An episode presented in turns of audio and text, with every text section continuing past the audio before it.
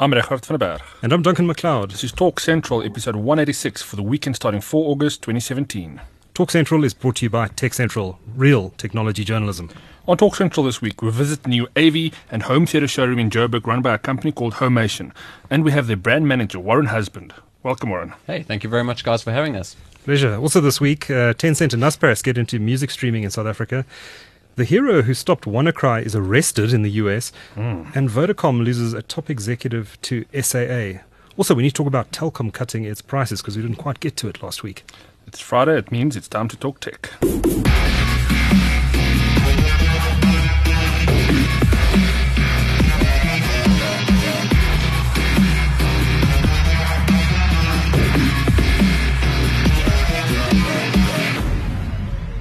Well, welcome to the show. How's it, Regardt? How's, How's it, Warren? Hey, guys. How's it? So, before we talk about homemation and uh, home automation and uh, all the cool stuff that uh, we're surrounded by here today, mm, so many good toys to play with. Let's let's do our quiz. Regardt, do you want to kick it off? Sure. The first question in this week's quiz: Who is a cybersecurity expert who stopped the WannaCry ransomware, but was also arrested in the USA last week? Second one: Seacom this week bought which Cape Town fiber provider? And the third question there's a new BlackBerry handset in South Africa. What is it called? And for a bonus point, uh, which company has the license from Canada's BlackBerry to make it? And we've got it here. We'll talk about it a bit later in the show. A fourth question this week Which well known economist did Tech Central speak to in a podcast this week uh, about how cryptocurrencies could change literally everything? Hmm. And the last question Bitcoin has gone through a hard fork, leading to the creation of a new cryptocurrency. What is this new cryptocurrency called? As always, we'll get to the answers to the quiz at the end of the show. But um, we're at Homemation in uh, it's Kramerville, this area, right? Kramerville, that's Cra- right. Kramerville, Sandton. In Sandton, yep. and um, it's an uh, how would I describe it? an AV and home automation showroom. It's heaven, Duncan. That's what it is. Yeah, yeah. I should not have my credit card in my pocket. It's dangerous. Be careful. uh, so um, we're sitting in, in one of the rooms at Homemation, which uh, Warren told us before uh, we started recording cost three million rand to build. Um, uh, I'm looking forward to the demo of some of the sound in here after we finished recording this afternoon. But uh, Warren, welcome to the show. Tell us a bit about uh, Homemation, what it is you guys do. Yeah, well, thank you very much for having us again. I do appreciate the uh, your time. Homemation, we're a company that focuses on import and distribution of a whole range of electronic products, focused primarily at the residential sector. Uh, you know, home theater, amplifiers, speakers, distributed audio, video, and of course, home automation as well by uh, by the use of Control Four. Um, we've been around for 12 years now, and uh, yeah, going strong. We're growing from strength to strength. So is this is this um, showroom been around for a while then? Well, we've been in these offices now for three years. Um, we were previously in Randburg. Uh, I'd like to say up the road, but it's a little further than that. Uh, we will actually be moving to new offices in uh, in the future, uh, okay. bigger, better, and even better experience center. And uh, yeah, it's it's about taking this industry to the next level. Right, right. So tell us a bit about this room that we're in at the moment. All right, so we're, we are in the Steinway Lyngdorf uh, home theatre demo room. Um, you mentioned the uh, the price tag behind it. Uh, that's um, that includes the visual aspect, uh, the the JVC projectors, one of the brands we do, the Stewart film screens, um, screens, also another brand that we are sole agents for, and then of course most importantly the Steinway Lyngdorf audio system as well. Uh, Steinway Lyngdorf was a uh, a venture started by Peter Lyngdorf, who's actually part owner of NAD Electronics. He's also got his own Lyngdorf audio brand he approached Steinway and Sons, the manufacturers of the finest pianos in the world, uh, said, I want to use your logo, your crest as part of an audio venture that I've got in mind. They said it sounds awesome, but on one condition, you have to guarantee performance. And so started the journey of no holds barred, no limit on budget. Uh, let's recreate the audio experience from the ground up. And, and this is the room you're sitting in. I don't think I've ever been in a room that cost three million rand mm. before. No, this is ridiculous. I, I want to know what is the base, ben- what is the benchmark for a good home audio setup, home theater setup these days? I mean, obviously you you guys are working with a very specific clientele, but for for the rest of us, what is the good benchmark if you want to get into home automation? Home automation and home audio and your cinema room? Yeah, well, look, I mean, okay, so we've covered two or three different topics there. Um, from a home theater point of view, I suppose it's down to the experience. You know, uh, the intention is to try and recreate what you would experience at a professional cinema. You know, when you go and watch a movie at uh, a Ster-Kinekor or a, a Nu Metro, you want to try and recreate that experience. Hopefully, a bit better though. Um, you know, from a quality point of view, and and you know, there's nothing better than being able to pause the movie at any stage. Go grab yourself some popcorn. You know, if you need to get up to go to the toilet, you can do that in the comfort of your own home mm. uh, with friends and family around you. Uh, and, and the intention, I suppose, is to recreate that experience from a home theater point of view. From a distributed audio point of view, and, and let's include home automation, it's about experience. It's about lifestyle. You know, it's it's it's about having your favorite music available in various rooms of the home, uh, whether entertaining or just relaxing. Uh, you know, from a, a, an automation point of view, incorporating multiple subsystems, and I'll explain that um, into the experience itself. So I gave you guys a quick demo earlier. You know, dinner time, you press the dinner button, uh, an announcement throughout the house to get the kids and family members around the dining uh, the dining room table. Uh, the music is uh, is set up, the lights are you know the lighting scene is set, focused around the dining room table, uh, and I don't know, perhaps you mute other services or systems in the house to to avoid distraction. Uh, but it's about the experience. It's about the lifestyle that we're creating. And really good music throughout the house. Hopefully, very good music around the home. How hard it is is it to do this stuff? I mean, do you have to be a bit of a computer nerd to be able to set up these uh, systems? I mean, obviously you'd get someone to come and help you install them, etc., etc. But if you want to um, create certain programming to have certain things happen at certain times? Is it as simple as firing up a, an, an IFTTT type of application and just saying, uh, you know, setting the parameters, or yeah. do you actually need, need to uh, be quite au fait with technology to be able to use these systems? Well, look from a, a home automation point of view, Control Four is is is sold and installed and programmed through a, a network of Control Four certified custom integrators. Um, it's not something that was ever intended to be done by your homeowner. Mm. Uh, I think it's fair or safe to say that your your average homeowner couldn't connect their DSTV decoder, never mind get lighting to do what you're hoping it to do. So mm. the intention has always been for a custom integrator to do this for the homeowner. Um, but of course, we, we try and make certain aspects of the home automation experience accessible for your homeowner. So simple things like, uh, you know, creating playlists and saving favorites, uh, maybe adjusting and saving lighting scenes, uh, you know, so that you can customize that experience. But your the integration of alarms and CCTV and and you know having that one touch button to close gates and arm alarm systems and all the rest of it, I think is a bit out of the reach of your average homeowner, um, and that's why you need a certified custom integrator mm. to assist you along the way. Also to help you design and you know put together the solution that's going to tick the boxes you as a homeowner are looking for, and hopefully at the budget you can you can afford as well and budgets really can stretch mm. from relatively small to out of this world, right? Yeah. Well, look, I, I depending what I kind of say it in jest, and but but most of our listeners will understand what I'm saying. Is it's kind of like asking, well, what does a car cost? Well, yeah. you know, all cars will get you from home to work and back again, but how do you want to do it? Do you want to do it at 250 k's an hour? Do you want to do it comfortably in the back seat with a chauffeur? And you know, it's it's those kinds of decisions in a home automation experience that will determine the budget. You know, do you want high quality audio throughout the entire home? Are you happy with a bit more of a budget solution for mm. maybe guest rooms and, and rooms that aren't used as often?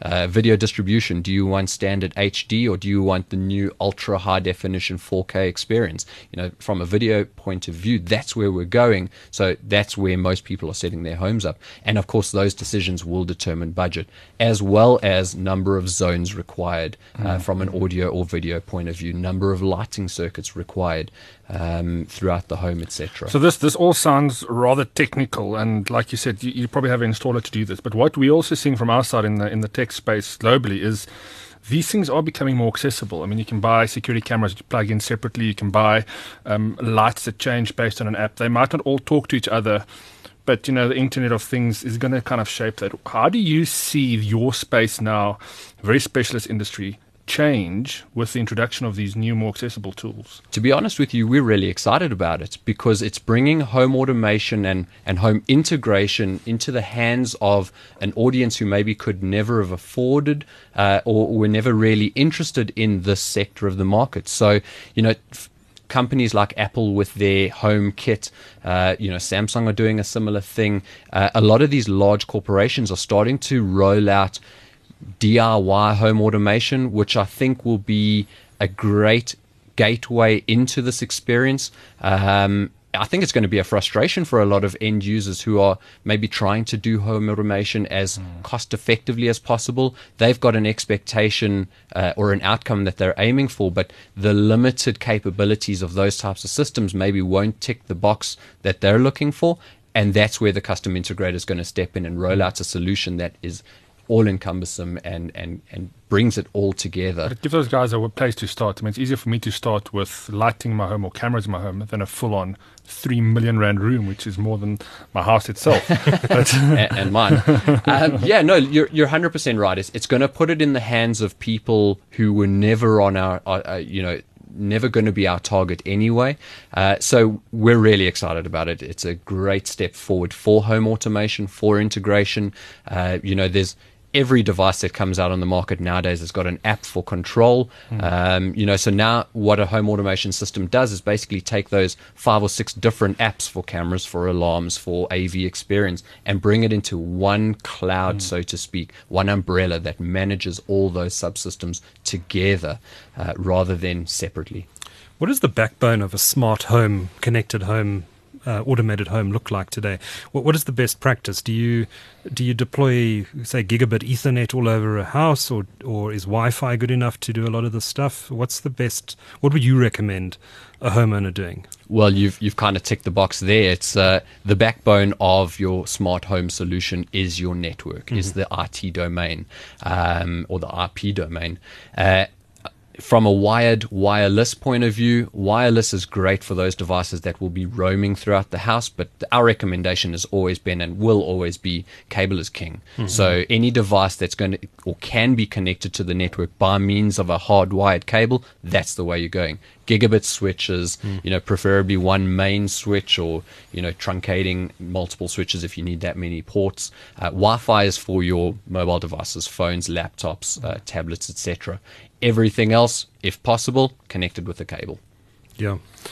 Now, the digital home of the future, we've we've started to see, or at least the the, the entertainment side of things, uh, streaming has become a big part of it. We saw the integration with DSTV that's obviously been done. But how do you guys look at streaming services, especially with everything going cloud based. Uh, is it changing some of the things you're doing? And you know, what are what are some of those services that can work with your systems? Yeah, well, absolutely. I mean, from a, a control four point of view, we'll pretty much integrate with everything. Um, I like to say if it can be controlled, we can control it. So you you make mention of DSTV of course, we can integrate a DSTV and distribute that throughout the home. Um, but I think what a lot of the listeners will already be um, aware of is the streaming services like like your Netflixes, etc., are available to your smart TV already. So already we can start to see in in our environment that distributed video is currently being used primarily for DSTV decoders. Um, even DSTV themselves are, are aware of this and starting to move a lot of their services over to streaming services. Uh, so from a from a product point of view, I think distributed video will become less and less a requirement as the video becomes available at the endpoints themselves, uh, TVs and media players. Um, you know, from a, a, lighting point of view, lighting control will always be popular, etc. Um, and and alarm integration, all the other bits and pieces will that I don't believe is going to be changing. But the streaming services are just adding value to the system, adding adding available sources to the system, be it visual or audio streaming. So does Control 4 use like an app based or are you going to use a browser to get to these services? Like how, how open is Control 4 for guys who like to tinker a bit? Not. It's pretty much closed down. Uh, it's an Apple environment, basically. So we, we yeah, be you, fine with You can say that. It's uh, you know for for quality purposes, for for control of that uh, that experience. Uh, control four have locked that down. So you know, in terms of interacting with the system, mm. we like to think anything should be an interface. Uh, of mm. course, Control 4 have their own dedicated touchscreens, be it on wall or portable. Mm. Uh, you, you're able to integrate with a, a, hard button remote control, which is always nice when you just want to sit and watch TV. Uh, you can use your TV as a, as a, as a touchscreen almost uh, by use of the remote control. But of course, then bringing in third party devices like phones and tablets should also be available for control interfaces as well as computers within the home as well. So, so modular, it's a modular thing. You can add little bits on as you need it. Absolutely. But most things are supported. Most things are supported. Most uh, most devices are supported. Um, and, and like I say, really the a good home automation system should cater for a whole range of interfaces for the end user to interact with. Uh, some have advantages over others, um, but but it should be available to pretty much every device. I'd imagine a lot of the customers who are buying this have bits and pieces of existing systems in place. Uh, how how well does it play with those existing technologies? Yeah, well, like I say again, I mean, if it can be controlled, we can control it. Right. So, you know, simple devices, you know, DSTV, we keep coming back to, but why not?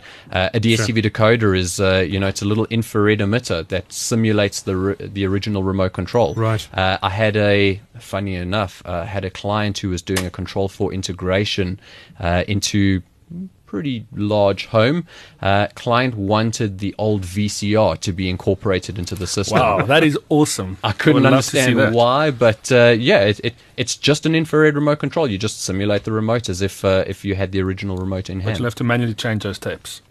Unfortunately, tapes need to be manually changed. That's right. Yeah. what's the um, what's the profile of the typical customer of a Control Four system? Your your typical Control Four customer, well, let me put it this way. I, I, made mention slightly earlier in the demo that Control 4 can be as simple as a universal remote control for an existing home theater or TV system uh, to as complicated as an all encompassing home automation solution. So, you know, from a budgetary point of view, you're looking anywhere between 20,000 and 20 million Rand, uh, which is quite a wide scale, you know, in terms of clientele. Mm-hmm. Um, but your, your, the, cu- the customer profile is typically universal remote control to make the AV system a bit easier to use, allowing you know the wife to use it and the kids to use it and the grand to use the system without having to be a rocket scientist uh, when it comes to that. Mm. Um, but admittedly, most clients who are looking at Control 4 are looking at it from a home automation point of view, mm. incorporating lighting, security, uh, distributed audio and video experiences as well.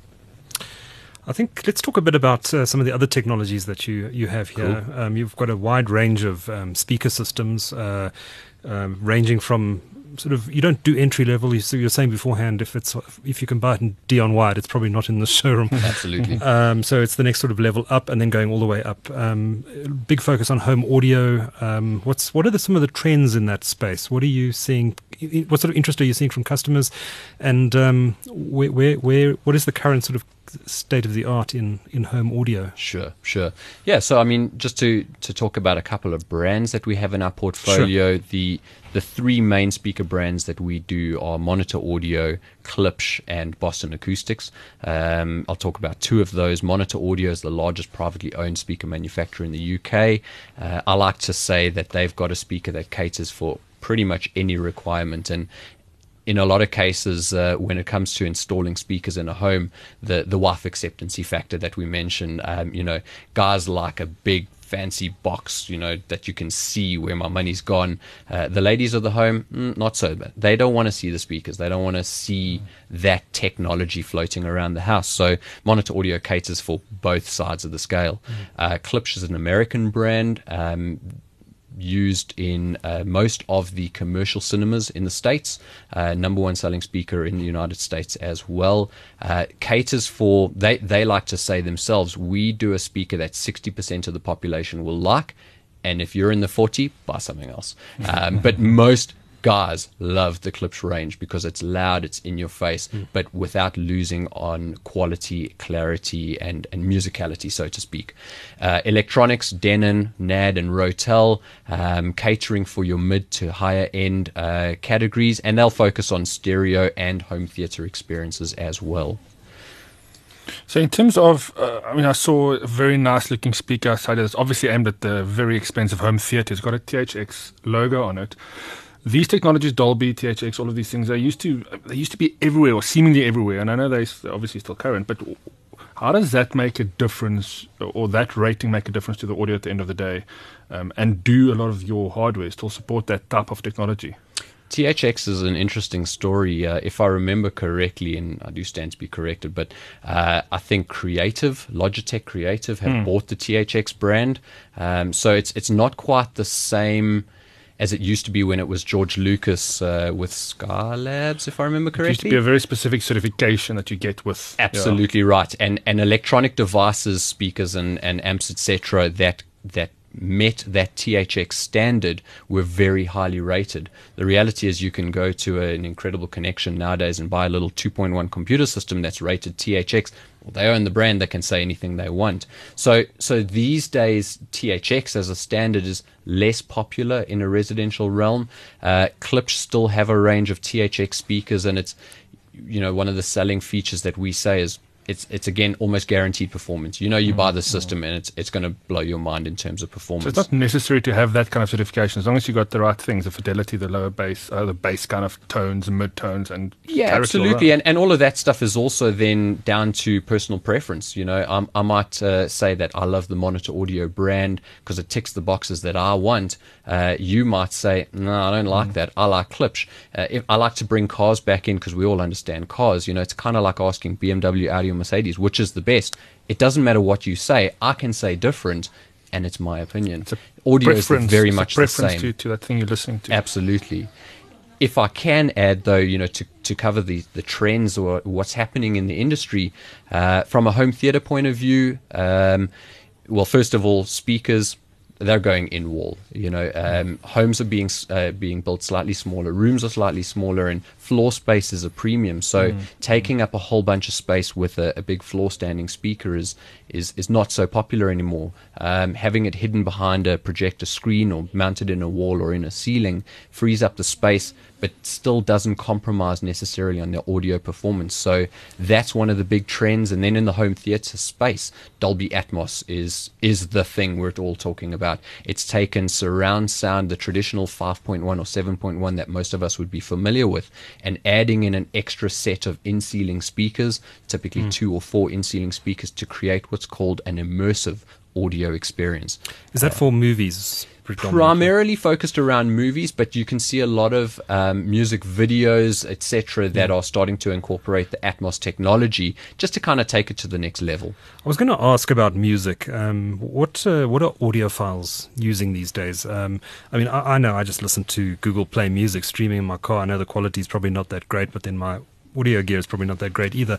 Uh, with the guys who are buying this high end equipment, what are they using as the audio source pr- primarily? Yeah, so so to go back to streaming that we were talking about, uh, there's a service called Tidal, which mm. is a high resolution streaming service. Uh, different pieces of equipment will support different levels of high resolution, but you are able to, in, in the maximum case, get the studio masters um, streamed directly to your oh, wow. device. So streaming doesn't necessarily mean a lack of quality. Mm. Certainly ups the bandwidth, but uh, the the high resolution is still available even in a streaming service. Uh, CDs are becoming a thing of the past these days. I I can't tell you when last I bought a CD.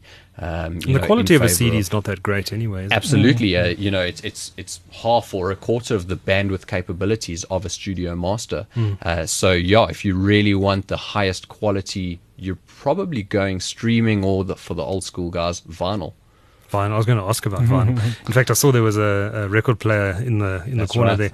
there. Uh, what what, what brand is, is that? Is that the only? Um, so that's player? a brand called Thorens. Uh, also, they manufacture some of the best turntables yeah. available in the market, uh, ranging from uh, you know relatively cost effective to yeah. super high end. Um, that's for the the guys who are still in love with vinyl. And and to be honest, many people would have said vinyl was dead 10, 15 years ago. Made a bit of a, a, a comeback, and it's it's a nice to have. It's still got that old school different feel sound. to it. You know, it's it's got that.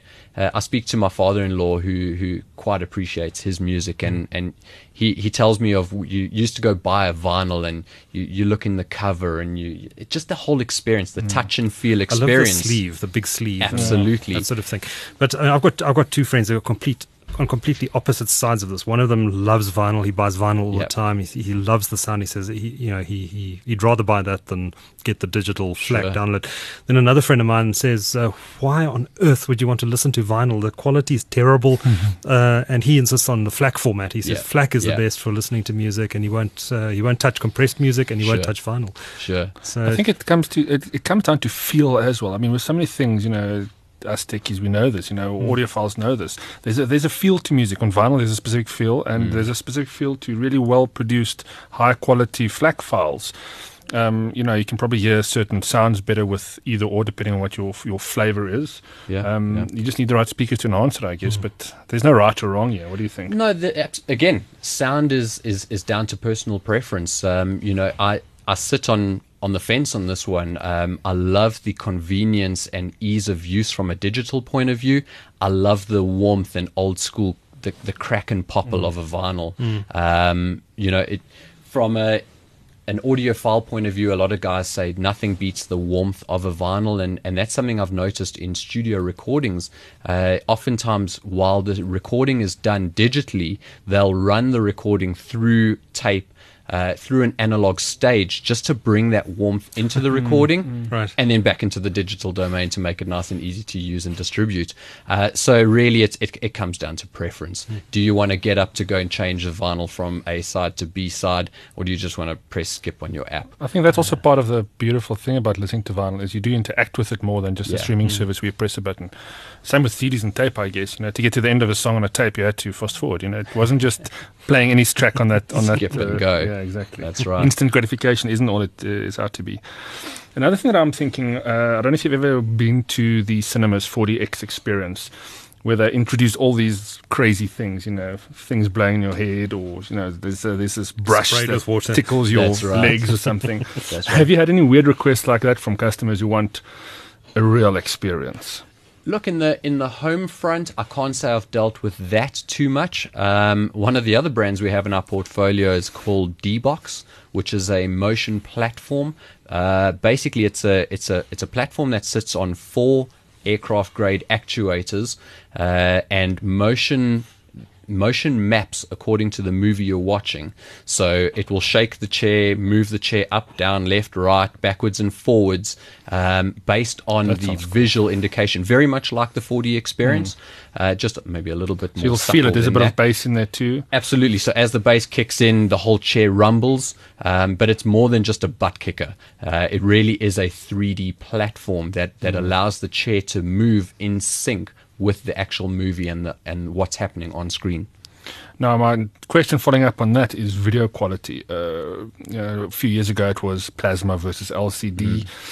From the looks of it now, it's which projector to buy and which screen to use with it. Do people, I mean, do people still buy normal TVs in a setup like this that costs three million rand? Yeah, look, I mean, your your home cinema would primarily be driven from a projector screen scenario to replicate the large screen experience that you're going to get in a commercial cinema. Uh, of course, if a client likes to use their home theater you know most days of the week for a couple of hours the decision might go towards a tv because of the uh, the the limited lamp life that a projector would typically offer. That's starting to move away now with laser projectors uh, offering 25 30,000 hour lamp life lamp life so to speak. Um, so that's kind of getting away from that but that's still coming in at a cost nowadays.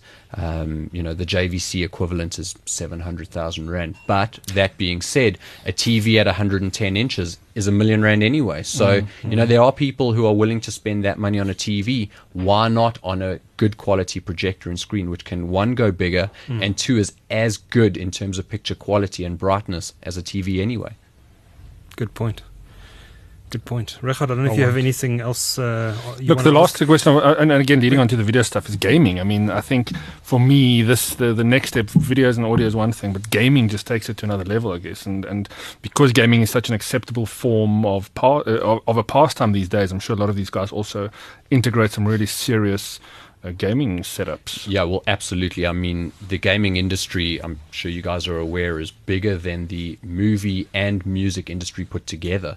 Uh, so there's a lot of technology and a lot of development that's happening on the gaming front, and they're embracing the technology as much as everybody else, including Dolby Atmos, including 4K capabilities. Um, you know, surround sound is old school. Uh, Atmos is the way going forward, or or or, or DTSX, uh, which are competing formats. But the gaming industry really does push the bounds of this technology. And from an experience point of view, uh, I've got a demo on one of the the the discs that I have here where it's Dolby Atmos in a first person shooter uh, experience and it's it just changes everything. So we're not going home this weekend, right? We're staying here. We'll stay here for the weekend, John. Hope you don't mind. More than welcome. Uh, so, uh, um, I understand that if you're an ordinary customer, I know a lot of people listening to this podcast are immediately thinking, wow, this is insane and I want to come check this out. They can, but there's a catch.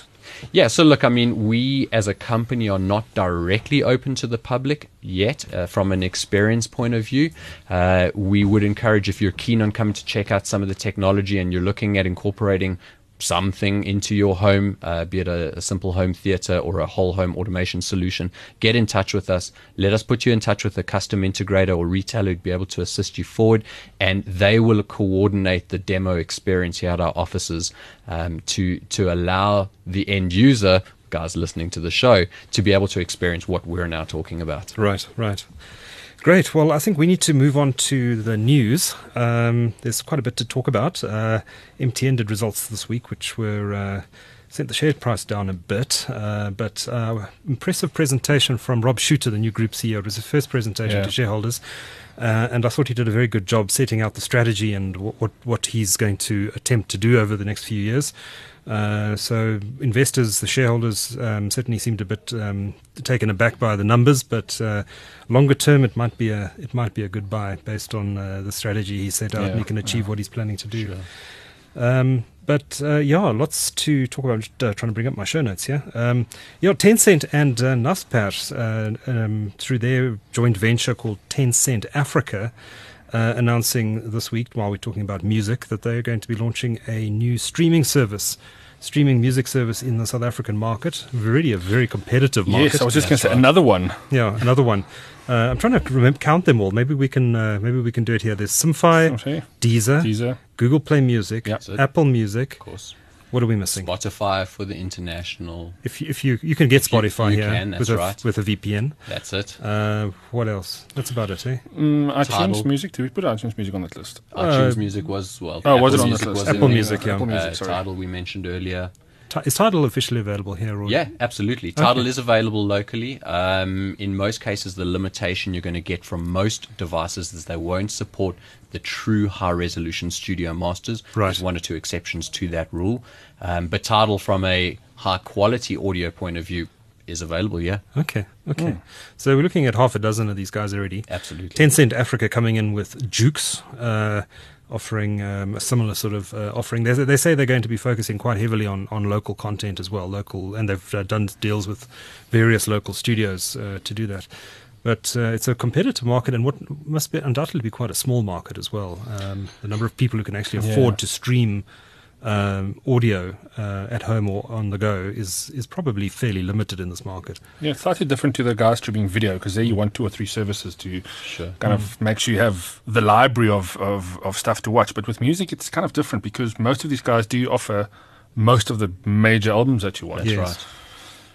Yeah, so it's uh, they're coming into a competitive market, sixty bucks a month, uh, which is where just about everyone line else. About on par, the yeah. others, yeah. Yeah. You're going to pay more if you if you subscribe to Spotify. I think that's ten dollars a month, that's correct. And yeah. Tidal's Tidal is also twenty dollars a month. Twenty dollars a Yeah. month. I think you're yeah, right. Yeah.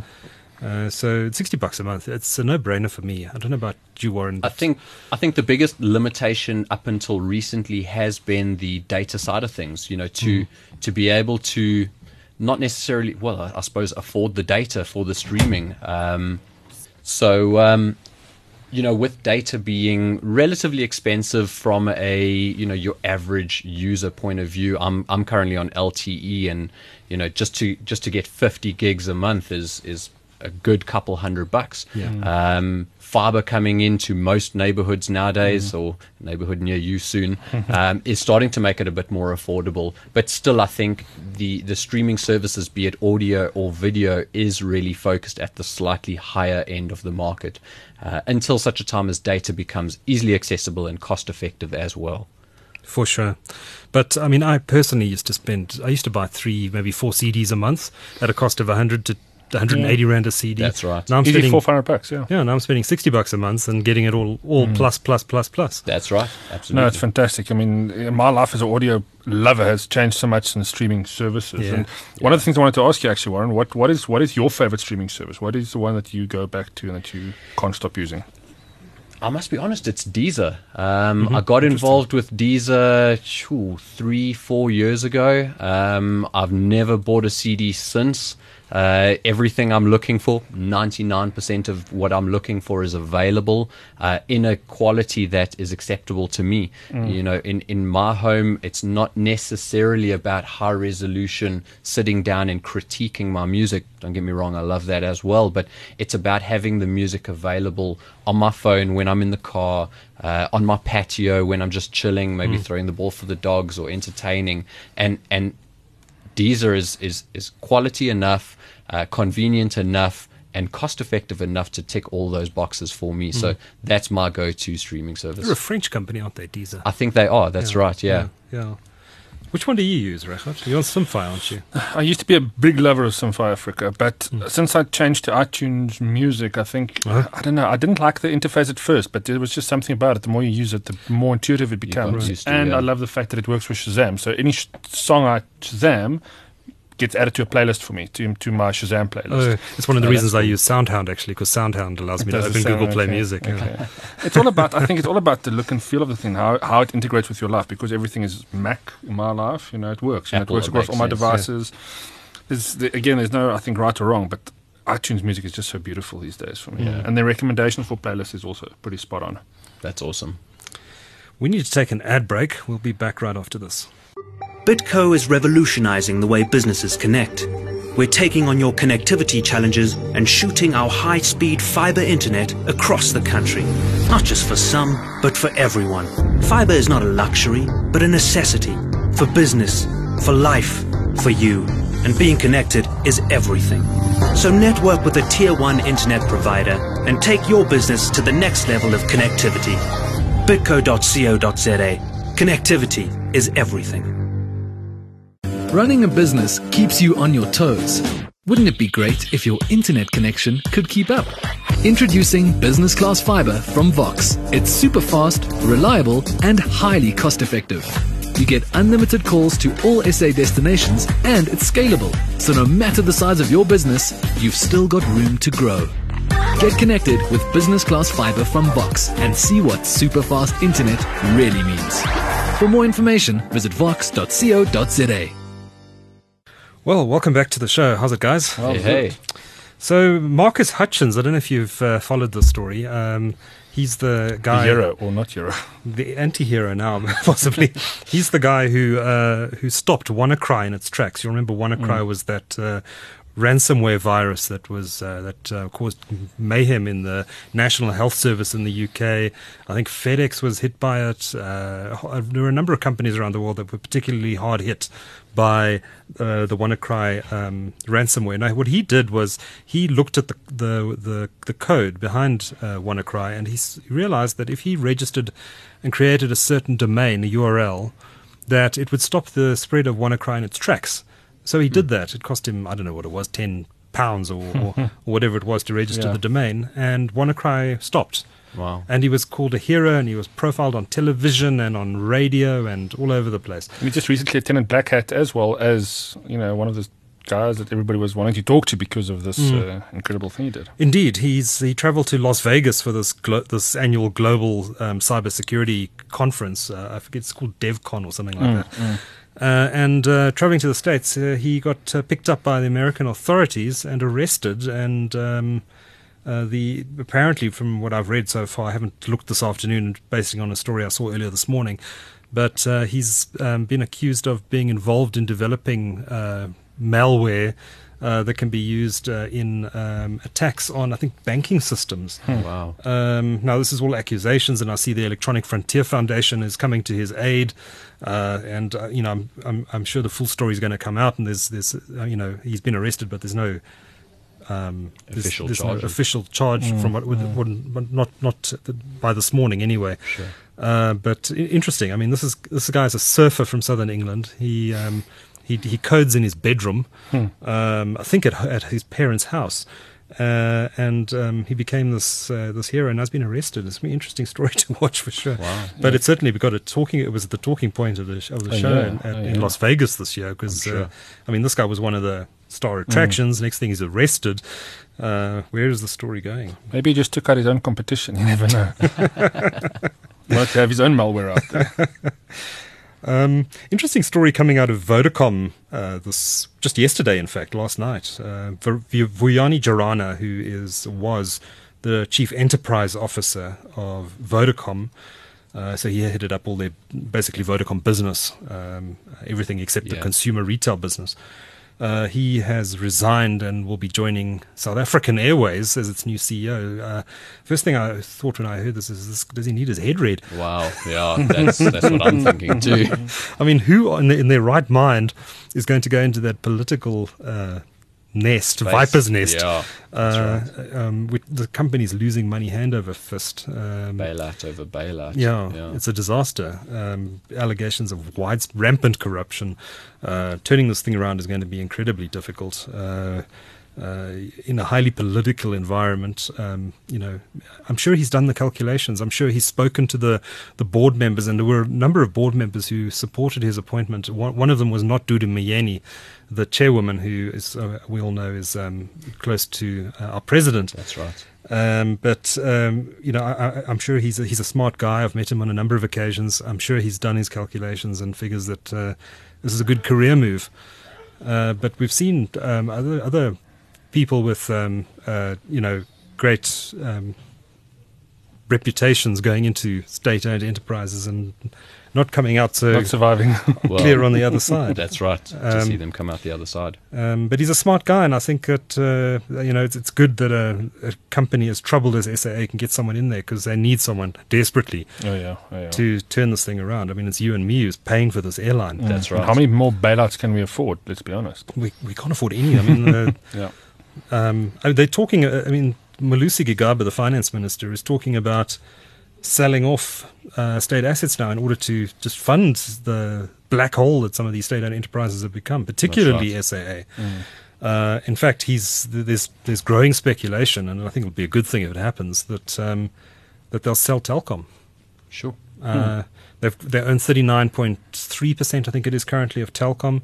The PIC, which is the government pension fund, owns another, I think, 12 or 13% of Telkom. Um, I'm not sure how that money could be applied to SAA. I, I'm, I'm, if I was a government pensioner, I'd be very unhappy if they were uh, selling um, stakes in well-run companies like Telkom and pouring that money into a black Into hole like black hole, SAA. yeah.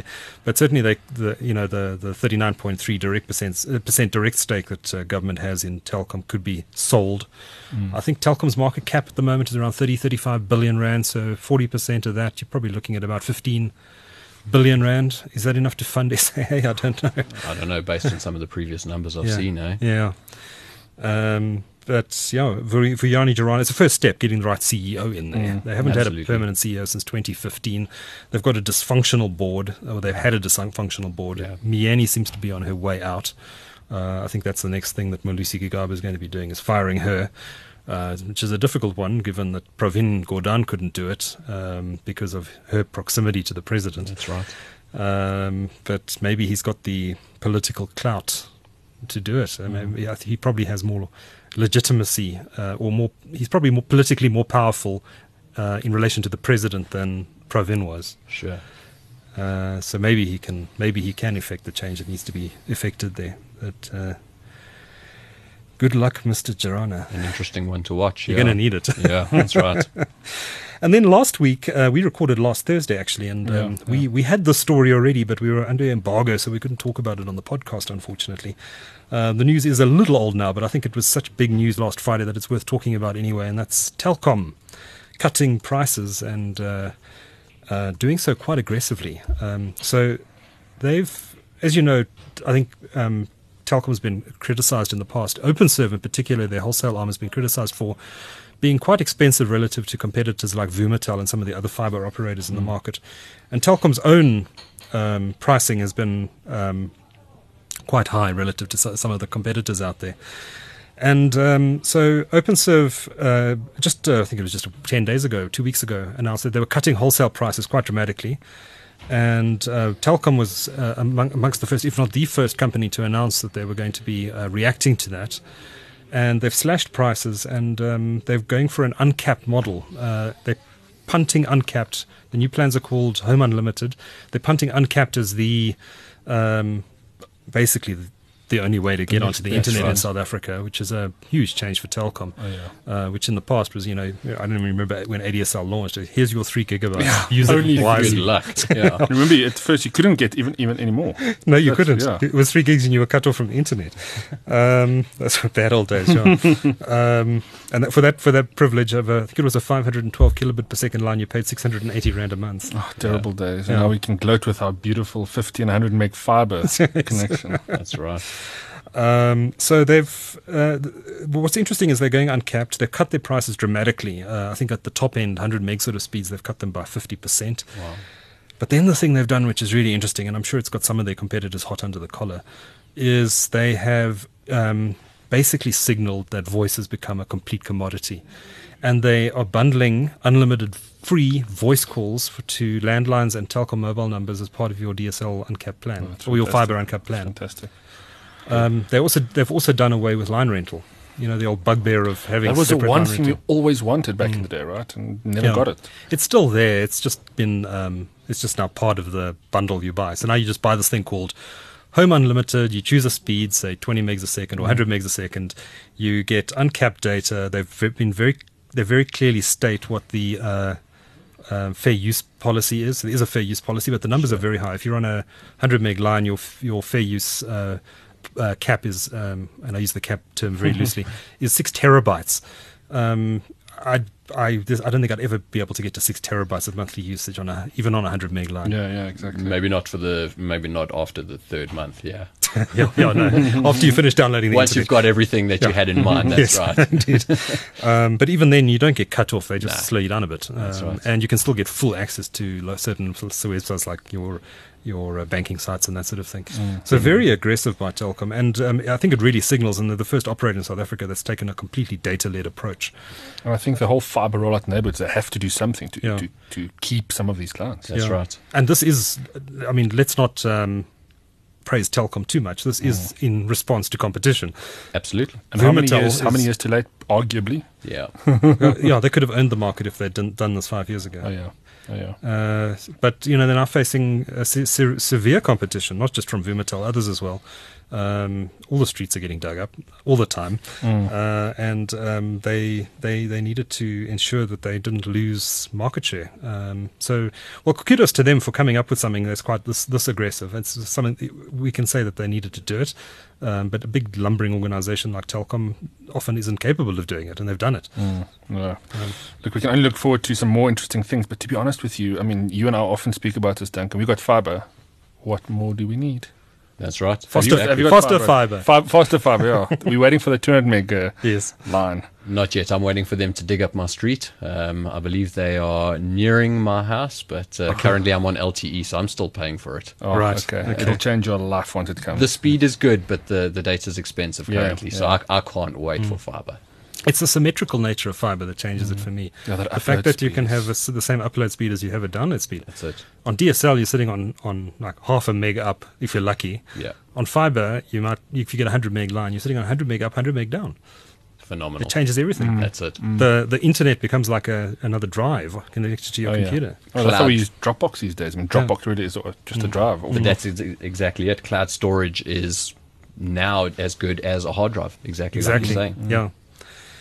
So that takes care of our news this week. Let's get on to our regular features. Um, our winner this week is Rob Shuter, the new group CEO of MTN. Uh, I think for reasons I um, elaborated on towards the beginning of the podcast, uh, he uh, got up in front of uh, shareholders and investors and press uh, at uh, MTN's head office this week, yesterday, in fact, Thursday, and set out what I thought was a very clear, lucid strategy about what he intends to do. Mm. Um, you know, we often hear companies talking about strategies, but he set it out very clearly. he obviously spent a lot of time thinking about how he wanted to communicate the message. Uh, I think in in uh, in the corporate world, you you often um, you know you, these these CEOs often um, end up confusing people through corporate BS. Um, you know, talking. They could talk their, you know, the, the what's the phrase? Talk hind the leg off a donkey. Hind leg off a donkey. thank you. Yeah, um, in corporate corporate uh, speak, um, and he set it out very clearly what they plan to do, and uh, it made sense. So the share price fell after the results came out, but I think that was more to do with the numbers than with uh, with Rob Shuter's strategy. So uh, for setting out every MTN's plans in such a lucid way, I thought um, he'd he'd make a good winner on our show this week. And our loser is Serge Belamant, who is the former CEO of Net1 UEPS Technologies, the, that controversial company that. Uh, mm. Still manages the uh, social welfare payments in South Africa, despite the constitutional court finding that that uh, contract was uh, unlawful. Uh, Serge Belamant was uh, appointed uh, at, I think it was a rate of 50,000 US dollars a month as a consultant to the group after they asked him to leave, uh, or after he took early retirement, effectively, was asked to step down. Uh, and uh, shareholders were outraged by this, including Allan Gray and um, uh, uh, one or two others. I think International Finance Corporation, also a big shareholder there. Uh, so the board announcing this week through a SENS statement uh, from through the JSE that Serge Belamant's contract, which was to be for I think two years, is going to be terminated. so he won't be getting that um, big payout, that big windfall. For, so for that, he's our loser this week. Um, what's your pick this week? So my, I, will try to stay with the theme of home theatre with my pick this week, and I don't know if you've heard about this, uh, Warren or, or Duncan, but Netflix recently, and I say about a month ago, launched a choose your own adventure program, style program. Now, I don't know if you remember the books when we were kids. That's right. Read two or three pages, and then you pick the page you want to go Where to. Where you're going on your story. And you go to that. Yeah. So Net, Netflix launched, or they're trialing it, um, or they, they launched it, but they, are obviously trialing it before they introduce more titles. Um, the first, obviously, this is aimed at kids. So I mean, this is not going to be your Matrix style action adventure. Although I would love to see that kind of choose your own adventure, choose your own ending yeah. uh, on a good sci-fi. But the, the two programs to start with is The Adventures of Puss in Boots and Buddy Thunderstruck. Now, the, how, how this works is you have to, it doesn't work if you if you watch Netflix through a browser. It's only with the app because obviously there's some feedback mechanisms that's needed. But the story plays out like a normal animation as you get to a point where the character needs to make a choice. You select choice uh, choice a, one or choice two, and then the story the story kind of takes it from there. It's a very cool concept. I, you know, I had really had fun kind of playing with it and seeing how how the story ends up. Um, if I look at Puss in Boots, you know, if you choose your own story, the, the, the length of the story could range from about 18 to 40 minutes. So there's quite a quite a broad um, sense of direction you can give your program. Um, so yeah, that's my pick for this week. I think it's very cool. Uh, remember, you need the app to actually make it work. But uh, if you've got some kids, give them an iPad and let them choose an adventure. Cool, Warren. I know we didn't speak uh, beforehand. Uh, do you, by any chance, have a pick? I don't. You don't. That's fine. Absolutely fine because I have one right here. I'm, I'm usually the one who uh, doesn't have a pick. So um, our pick this my pick this week is uh, actually we've got a few people uh, in in the room here. Let me let me just ask uh, uh, who here is a former BlackBerry user. Me. Oh, right. We've got uh, quite a few. Eighty percent of the audience. Current BlackBerry user. Current BlackBerry user. Oh wow! Look at that. That's a BlackBerry Priv, I think. Yes, that's right. that's sure. a cool phone, actually. So uh, you'll be interested in this device. This is the new, what do they call it? Uh, one Key One, BlackBerry Key One. It's the first device made by uh, um, TCL Communication under license from uh, BlackBerry. BlackBerry, as you know, no longer makes smartphones themselves. Right. They uh, got out of that market last year, um, deciding to focus on more on the enterprise side of things. Uh, but they've licensed this company called TCL Communication, and this is the first device. It was announced at Mobile World Congress uh, earlier this year, uh, and it is being launched in South Africa next week uh, at a recommended retail price of around 9,600 Rand. Uh, so it's a high end phone. through Vodacom exclusively for the first three months, so avail- available through contracts on Vodacom. Um, it's quite similar actually to the BlackBerry Priv, which was a quite a quite a clever device. I thought Yeah. that slide up screen and the keyboard that gets revealed underneath. Yeah. This is a very similar device, except it doesn't um, have a slide up screen. It's um, it's the keyboard sits permanently on the front of the device, but the keyboard, like the Priv, is also a touch sensitive keyboard, so uh, you can do all sorts of interesting things with it, like swipe gestures and Nice, uh, nice. all that sort of thing. Um, there's an, a fingerprint reader built into the space bar. Uh, Very cool, clever yeah. place to put it. And um, it's running uh, the latest version of Android 7.1.1. Uh, they they claim it's the most secure Android phone in the market. Uh, I'm not sure how true that is, but that's the claim they make. Um, it comes with the DTEK uh, Black uh, BlackBerry security software that uh, checks apps and for malware and all that sort of thing. Keep keeps your device safe. Um, and they say they will provide updates to the security every month for the basically Wow. the lifetime of the device. So they're Um, clearly trying to keep their, their business custom, making sure you know the guys that type a lot and need that security is they're that's still right. catering for them. Yeah. Um, you know, it, it's a lot of the advantages of BlackBerry in the old days were the um, the BIS service, services, biz yeah. service, uh, which you paid I don't know what 50, 60 bucks a month, and you basically had unlimited on-net device uh, usage. Uh, that the operators have done away with that. This is Android. You're going to use a lot of data Yeah. when you do updates and all that sort of thing. It's you'll use the same amount of data as you use on any other other Android device. But it's a cool phone. I like it a lot. Actually, it's um, it's uh, it's slimline. It looks different. Uh, if you're looking, the problem with phones today is they all look the same. Yeah. Um, you know, they they're black slabs of glass. Uh, this is different. It's got a keyboard on the front. It's immediately noticeable that you're using something else. Um, some people might laugh at you for using a BlackBerry, but uh, it's um, it's nice. I like it. It's It uh, looks, yeah, it certainly looks like a nice device. It's it's Nice it's and sort of it's sort of upper mid range. It's not competing with an S8, for example. It's uh, got a Qualcomm 625 processor in it. It's got three gigabytes of of RAM. I think most of the high end ones are going four, Yeah, if yeah. not five gigs these days. Um, but it's uh, it's a nice device. I like it. It's um, let me pass it around. There we go. Uh, it's it's solid. It feels solid. It's got a. It's, it looks robust. It looks like something BlackBerry would come up with. That's right. It Looks like an iPhone at the bottom and a Sony on top. That's right. Look at the sharp edge and the You're round right. edge. That's very cool. You're right. Very, It's very interesting. cool. And I think the QWERTY keyboard is something that a lot of uh, a lot of clients and users would still appreciate. Yeah. That uh, hard button tactile feel uh, when it comes to typing out an email or SMS, I suppose. Yes, yes. I mean, who else does a keyboard on a phone these days? Nobody else. No one. I don't think. Everybody's kind of moved away from It's it. It's all down to touch interface. That's right. yeah. Yeah. Mm. Nice phone. So, uh, would you, uh, the ex BlackBerry users in the room, would you consider buying that?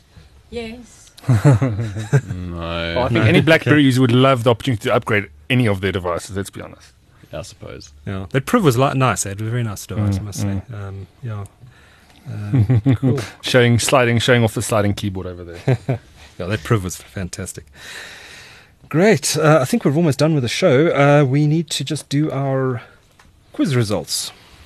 Uh, Regardt, do you want to do the first question? Sure. The first question in this week's quiz: Who is the cybersecurity expert who stopped the WannaCry ransomware, but who was then arrested a week later in the US, or who was released arrested in the US this week? The answer there is Marcus Hutchins. Second question: Seacom this week bought which Cape Town fiber provider? And that's a company called Macrolan. The third question: There's a new BlackBerry handset in South Africa. What is it called? And for a bonus point, uh, which company has the license from Canada's BlackBerry to make it? The answer there is BlackBerry Key One and TCL Communication. And fourth question Which well known economist did Tech Central speak to on a podcast this week about cryptocurrencies and how they could change just about everything? And that is Russell Lamberti. I really recommend going and have a listen to that podcast for a Mm, Very great interesting discussion. And we finally know now what uh, cryptocurrency is loosely. We're starting to figure it out. Yeah? The last question in this week's uh, quiz uh, Bitcoin has gone through a hard fork leading to the creation of a new cryptocurrency. What is this cryptocurrency called? The answer there is Bitcoin Cash. That's our show. Warren, thank you so much for joining us. If people want to find out more about Homemation, uh, is the website they can go to? Yeah, absolutely. So check us out at www.homemation.co.za. That's H O M E, another M A T I O N. .co.za. Uh, give us a call at our uh, offices 011 781 8887. Thank you for joining us uh, today, and thank you for uh, the use of this three million rand um, what do you call it, showroom. The most expensive podcast we've ever recorded. That's what we call it. Indeed. And I'm, I'm going to insist that you fire up this audio as soon as we finish recording here because I can't wait to hear oh, it. Oh, yeah. Warren, thank you. And uh, from uh, myself and Regardt, until next week, take care, everyone. Cheers. Ciao, ciao. Bye.